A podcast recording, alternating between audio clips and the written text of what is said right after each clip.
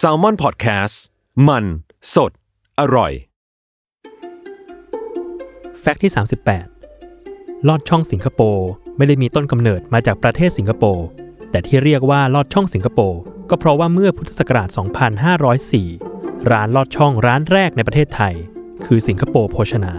ตั้งอยู่ที่หน้าโรงภาพยนตร์สิงคโปร์ หรือโรงหนังเฉลิมบุรี ถนนเยาวราช ซึ่งผู้ที่ไปรับประทานจึงมักจะเรียกว่า ลอดช่องหน้าโรงหนังสิงคโปร์ และในที่สุดก็ลดทอนจนมาเหลือเพียง ลอดช่องสิงคโปร์ที่ปัจจุบันก็ยังขายอยู่